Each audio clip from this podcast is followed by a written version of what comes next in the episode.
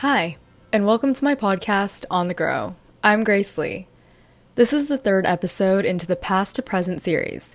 If you're new here, I launch my podcast episodes in different seasons that focus on a certain topic. For this season, I'm sharing stories from my past that I haven't shared and thought I'd be really selective and pick ones that tied into something I've carried with me now. In the last episode, Encountering Racism as an Asian American Woman, I talked about my past childhood story growing up in a white majority suburban town and what experiencing racism at a young age taught me as an adult. My experiences with the anti Asian racism that started this past year with COVID 19, and my thoughts on the massive spike in anti Asian hate crimes in the US resurfacing again. In this episode called Does Winning Equal Success? Inside an Athletic Mind, I talk about my experiences playing competitive sports growing up, approaching your mind like an athlete, and how that has shaped me into the person I am now. Before I begin today's episode, I wanted to just talk. It's been a while. I know I took a hiatus unintentionally, but there's just been so much that's happened in the past three weeks that I wasn't intentionally trying to skip a week, let alone three.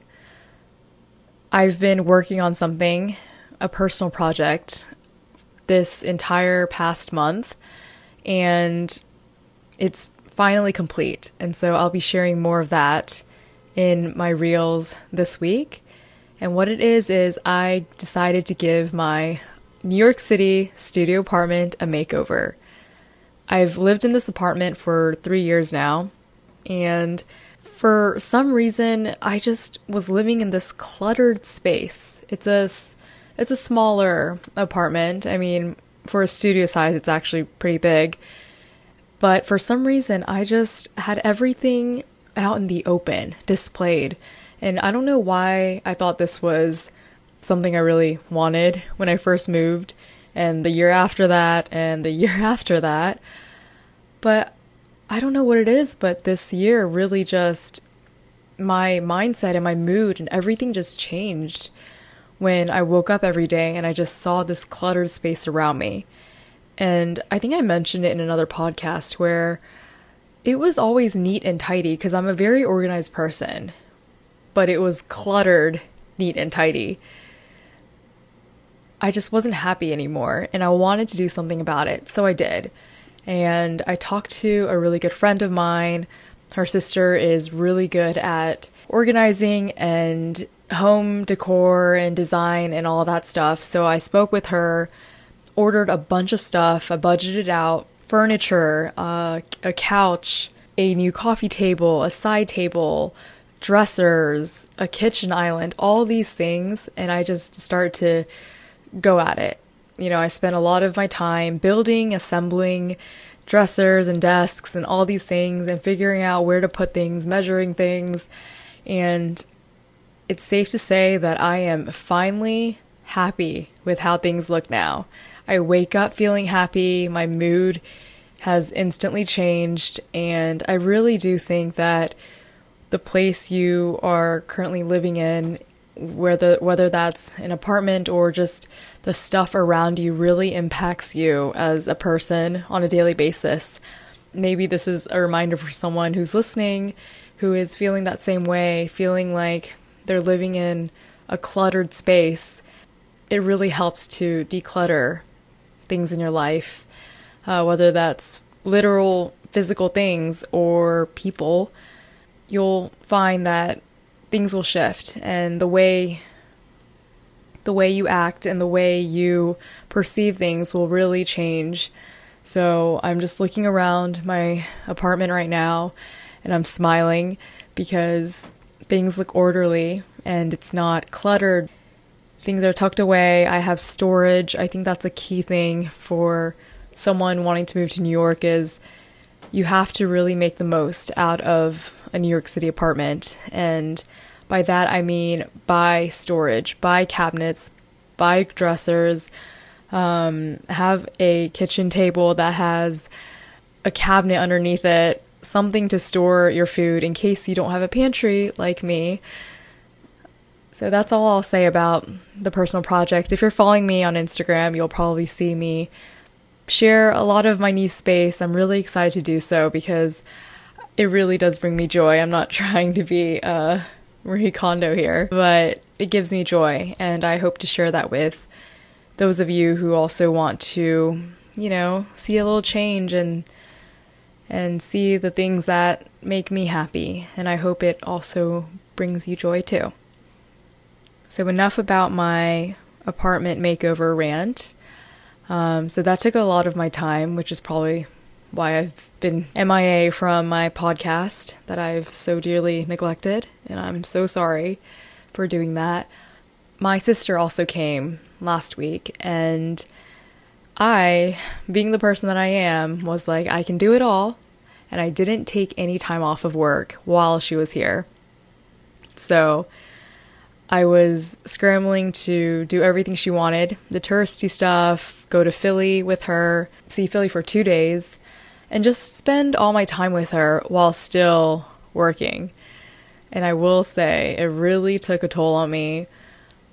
There was one night where I was extremely stressed and overwhelmed.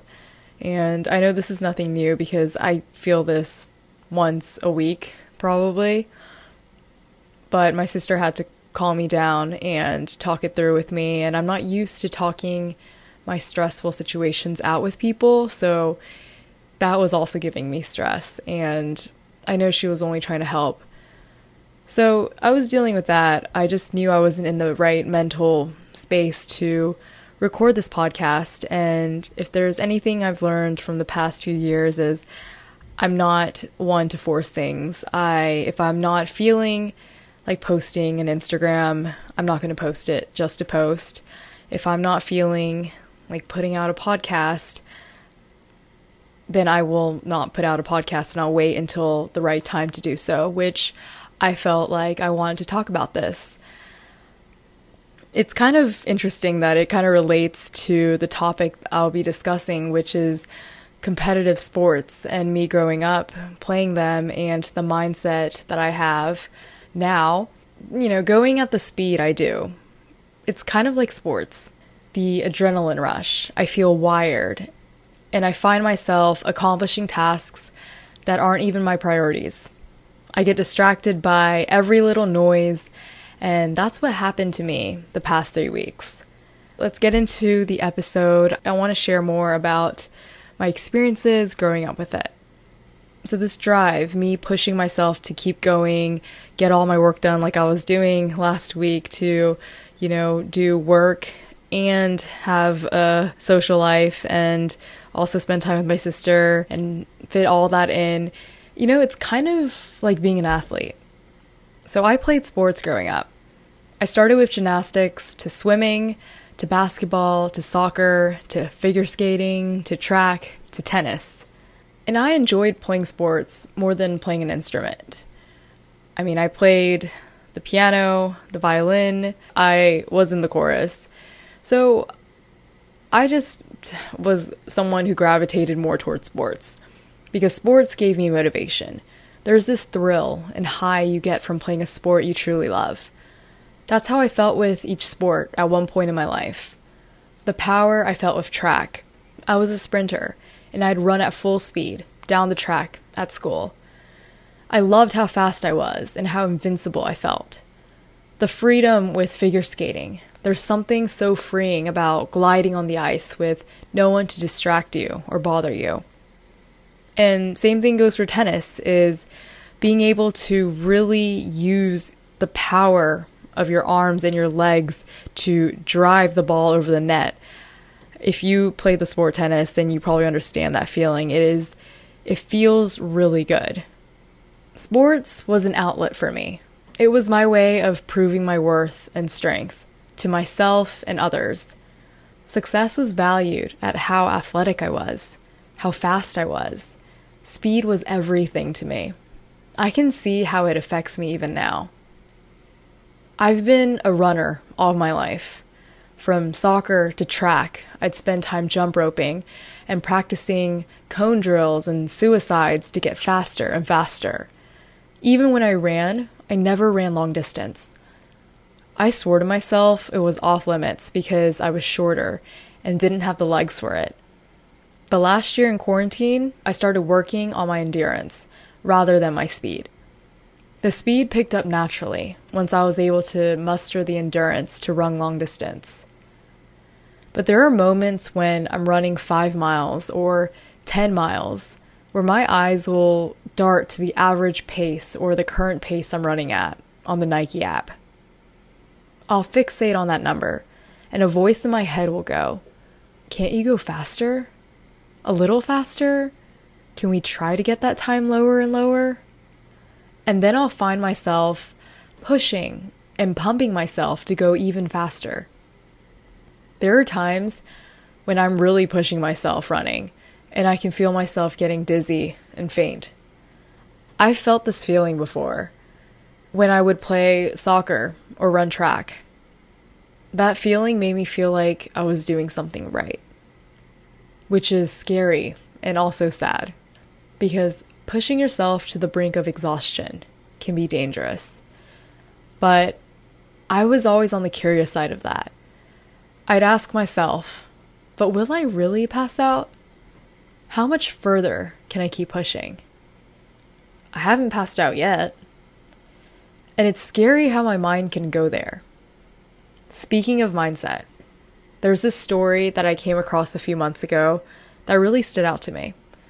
Alexi Pappas was an extremely motivated person, and that mindset took her to the Olympics as a runner. After the Olympics, she was diagnosed with severe clinical depression. In an opinion video in the New York Times, she asks the question What if we as athletes approached our mental health the same way we approach our physical health. Success was an easy way for her to feel like she was indestructible. She saw a doctor that told her, Alexi, you have a scratch on your brain. Just like when you fall off your bicycle, you have an actual injury to your brain. And that was the flip of the switch she needed, and she felt like she could heal. When athletes get injured, they are on it. They're seeing physical therapists, doing the rehab, all the things to help the healing process. The question that got me thinking was this What if we look at mental health the same way we do as physical health? I mentioned earlier that sports was a way for me to prove how strong and tough I was. If I wasn't active, it meant I was slacking. That is another reason why I was always at the gym or always running around campus when I was a college student at UNC Chapel Hill. I never went past three days without exercising. Some would say it was healthy physically, but it sure wasn't healthy mentally. That's the thing about me. I treat many things in my life like a competition. There was a low point in my blogging days where I felt like my fellow blogger friends were competition. There was a season where I was on a roll and gaining momentum with blogging, and I felt like I had to put out content that was better than everyone else's. I have that competitive mindset about me. I no longer feel that now.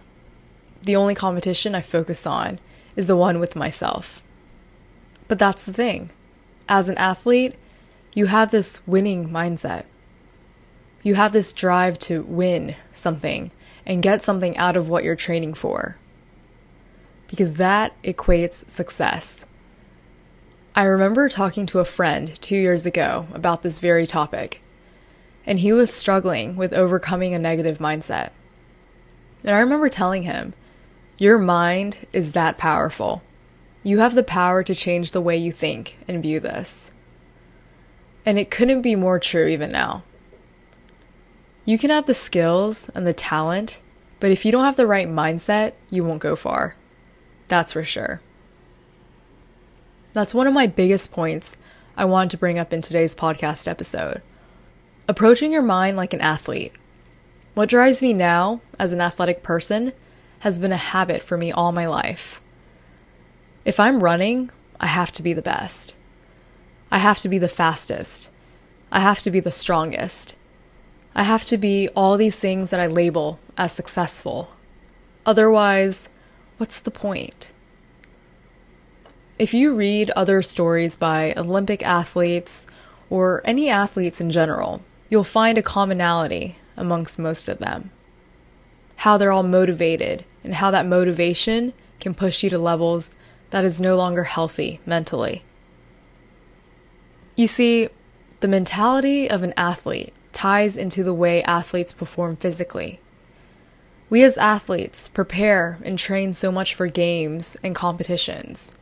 I remember before a soccer tournament, our coach would have us in tip top shape. We'd run laps around the soccer complex, practice shooting, sleep regularly, make sure we were eating healthy, well, sometimes, and we'd train and we'd train. Or in figure skating, I'd practice the same routine to perfection.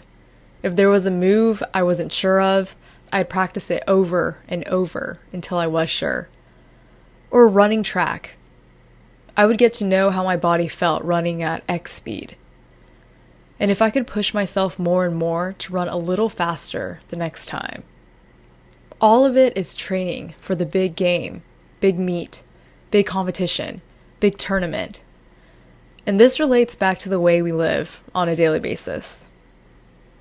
How I see growing up, playing competitive sports, is the way I view a multitude of things the way I view what it means to be strong, what it means to be successful, what it means to be fast. And if I don't reach it, I'm deemed a failure. But let's try and switch the mindset here. What if we saw our preparations and training, just like athletes, as a mindset for our lives?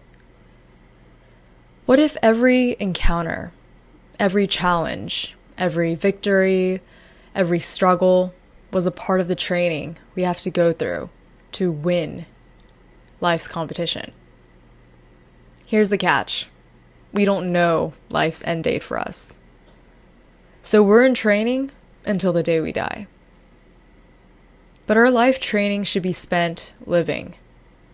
Our training is a lifestyle, and one that is healthy and sustainable to live. Training can have a negative connotation to some. It means more push ups, more hustle, more sprints. And for someone who isn't athletic or likes sports, this sounds daunting and a terrible way to live. However, once we change the way we view, quote, training, I feel as though it's possible for anyone.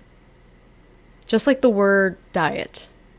I think we've all heard this one before. It's not a diet, it's a lifestyle all true things.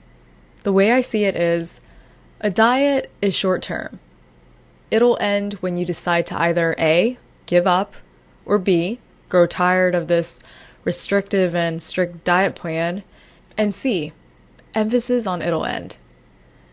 But a lifestyle, that's something we can find balance in. Something to give us motivation to keep going, and something to also indulge in and enjoy. And that doesn't always have to mean ice cream or pizza. I speak of balance. And I am in no way perfect over here. I mean, just this past week, I was struggling to maintain a work life balance with my sister visiting.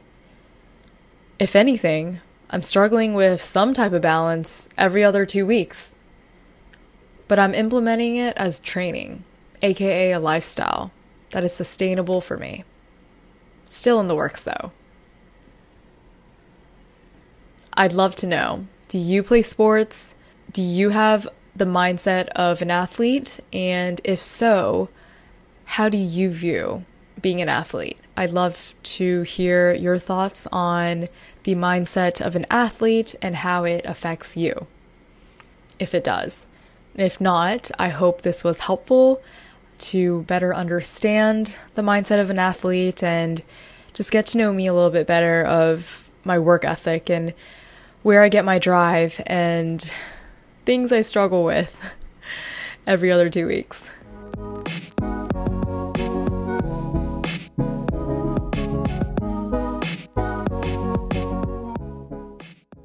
Be sure to follow along and subscribe to this podcast on whatever platform you're listening on. Stay tuned and keep listening to the next episode where I cover another story from my past. This one will cover my experiences with a job no longer fulfilling me. Making that move can be scary and stressful at the same time. I'll be sharing how it's playing out for me now and my biggest takeaways as I'm starting year two of being my own boss and having my own business. And as always, if you have any questions, feedback, or topic suggestions, please don't hesitate to reach out to me. Thanks for tuning in.